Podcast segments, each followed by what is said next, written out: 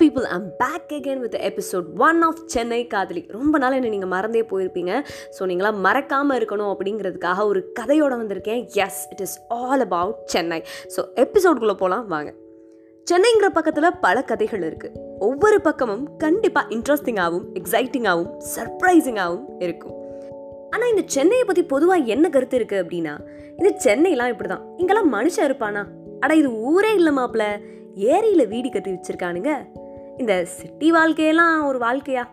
இங்கெல்லாம் வாழ காசு வேணும் அப்படின்னு பல ஸ்டீரியோ டைப்ஸ் சென்னையை பற்றி இருக்குது அப்படி என்னதான் சென்னையை பற்றி கிளி கிளின்னு கிழிச்சாலும் ஏதோ ஒன்று கிழிஞ்ச பக்கங்களை ஒட்டு போட்டு அந்த புத்தகத்தை ரொம்ப அழகாக பாதுகாத்துக்கிட்டே இருக்கு.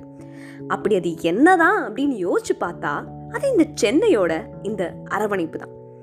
யார் எங்கேருந்து எப்படி வந்தாலும் அம்மா மாதிரி வாரி அணைச்சிக்கும்.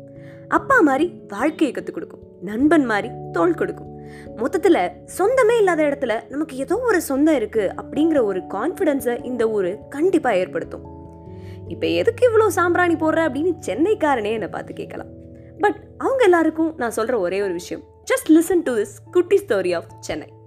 இந்த சென்னையில் பல முகங்களை பார்க்கலாம். என்னைக்காவது ஒரு நாள் சென்னை சந்திப்பில் போய் பார்த்துருக்கீங்களா? அது கோயம்பேடாவோ இல்லை சென்ட்ரலாவோ இருக்கலாம். ஏன்னா இந்த சந்திப்பு தான் பலரோட வாழ்க்கையில் பல மாற்றங்களை சந்திக்க வைக்கும். அங்கே நிறைய கண்களை நம்ம பார்க்கலாம். அந்த கண்கள் எல்லாம் பலவிதமான எக்ஸ்பிரஷன்ஸ் இருக்கும். எதிர்பார்ப்பு பயம் கோபம் அப்படின்னு நிறைய விஷயங்களை அந்த கண்ணில் நம்ம பார்க்க முடியும். இங்க நிறைய மனுஷங்களை பார்க்கலாம். ஆனா நான் உன்னிப்பா கவனிச்ச ஒரு நாலு பேரை நீங்களும் கண்டிப்பா பார்த்துருப்பீங்க. இன்ஃபேக்ட் நீங்களும் அதுல ஒரு ஆளா கூட இருக்கலாம். ஸோ முழுசா கேளுங்க இந்த எபிசோட ஃபர்ஸ்டா ஒரு மிடில் கிளாஸ் பொண்ணு இருப்பான் இந்த மிடில் கிளாஸ் பொண்ணுக்கு என்னதான் குறை அப்படிங்கிற அளவுக்கு ஓரளவு எல்லாமே கிடைச்சிரும். நல்லபடியாக படிக்க வச்சிருப்பாங்க. ஆசைப்பட்டதெல்லாம் காஸ்ட்லியாக இருந்தாலும் காசு பார்க்காம வாங்கி கொடுக்குற அப்பா ஒருத்தர் இருப்பார். அவரோட நல்லதுக்காகவே யோசிக்கிற ஒரு குடும்பம். பாசத்துக்கு பஞ்சமே இருக்காது கனவுக்கு எந்த தடையுமே இருக்காது. ஆனால் அந்த கனவை எந்த தூரங்கிறத டிசைட் பண்ணுறது அந்த ஃபேமிலியாக தான் இருக்கும். இவளுக்கு எதுவுமே பிரச்சனையே இல்லைப்பா அப்படின்னு நம்ம நினைக்கலாம். ஆனால் சந்தோஷ் சுப்ரமணியம் படத்தில் வர மாதிரி எல்லா தப்பையும் நீங்கள் தான் பண்ணீங்க அப்படின்னு பஞ்ச் டைலாக் பேசுகிற அளவுக்கு அவகிட்ட ஆயிரம் கதைகள் இருக்கும். இந்த உலகத்தை அவ கண்ணால் பார்க்க முடியாமல் கடைசி வரையும் அவள் குடும்பத்தோட பார்வையிலேயே பார்த்துட்டு இந்த உலகத்துக்காகவும் அவள் குடும்பத்துக்காகவுமே வாழணும் அப்படிங்கிற டெம்ப்ளேட் டயலாக்குள்ளே வாழ்க்கையை வாழ்ந்துட்டு இருப்பாள் அதெல்லாம் உடச்சி தள்ளிட்டு அந்த கம்ஃபர்ட் ஜோனுக்குள்ளேருந்து வெளியில் வந்து தன்னோட கனவுக்காக நிறைய பயத்தோடையும் ஒருவித ஆசையோடையும் சென்னைக்கு வந்திருப்பாள் அந்த பொண்ணை பார்த்துக்கிட்டே பக்கத்தில் ஒரு பையன் இருப்பான் நம்மளை மாதிரி தானோ இவளும் அப்படின்னு லைட்டாக கூட அவன் நினச்சிருக்கலாம்.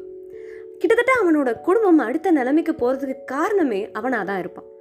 வாடகை வீட்டிலேருந்து சொந்த வீட்டுக்கு மாறணும். அப்பா ரிட்டையர் ஆகணும். தம்பியை நல்லா படிக்க வைக்கணும். அதனால நான் கண்டிப்பாக வேலைக்கு போயே ஆகணும். இந்த ஊர் இங்கே இருக்க மனுஷங்க எல்லாமே எனக்கு புதுசாக தான் இருக்க போகுது. இங்கே நான் எப்படி இருக்க போகிறேன்னு தெரில பட் நான் சர்வைவ் பண்ணி தான் ஆகணும். எனக்கு வேறு வழி இல்லை. பிடிச்ச வேலை கிடைக்கலன்னா என்ன? கிடைச்ச வேலையை பிடிச்சி ஏற்றுக்குவோம் அப்படின்னு தன்னைத்தானே செல்ஃப் சாட்டிஸ்ஃபை பண்ணிட்டு ஒரு பெரிய நம்பிக்கையோட தோல்ல ஒரு பேக் பேக்கோட ஒருத்தன் நின்றுட்டு இருப்பான். அவனுக்கு எதிர்த்தாப்புல இது ஊர்க்கார பொண்ணுப்பா அப்படின்னு அவளை பார்த்தோன்னே இங்கே இருக்க அல்ட்ரா மாடர்ன் கேர்ள்ஸ்லாம் முத்திர குத்துற அளவுக்கு ஒரு பொண்ணு நின்றுட்டு இருப்பான் மீடியாவில் ஜெயிக்கணுங்கிற பேராசை அவளுக்கு.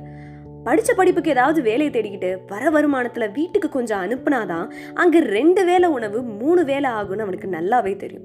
இதெல்லாம் அவள் கண்ணு முன்னாடி வந்து போயிட்டே இருக்க பக்கத்தில் இருக்க ஆட்டோக்காரர்கிட்ட பாவமாக வலி கேட்டுட்டு இருப்பான் அப்பதான் வந்து இறங்கின லாரியில் ஒருத்தன் கீழே குதிப்பான்.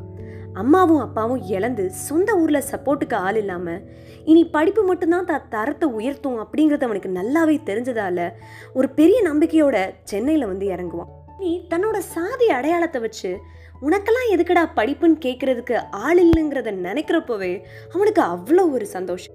அனாதன் சொன்ன இவனுக்கு இனி சொந்தத்தை ஏற்படுத்திக்கலாங்கிற நம்பிக்கையை சென்னை தரப்போ புது தெம்பு அவனுக்கு எப்படியோ கிடைச்சிரும். இப்படி இவங்களுக்கெல்லாம் வெவ்வேறு கதைகள் இருக்கும்.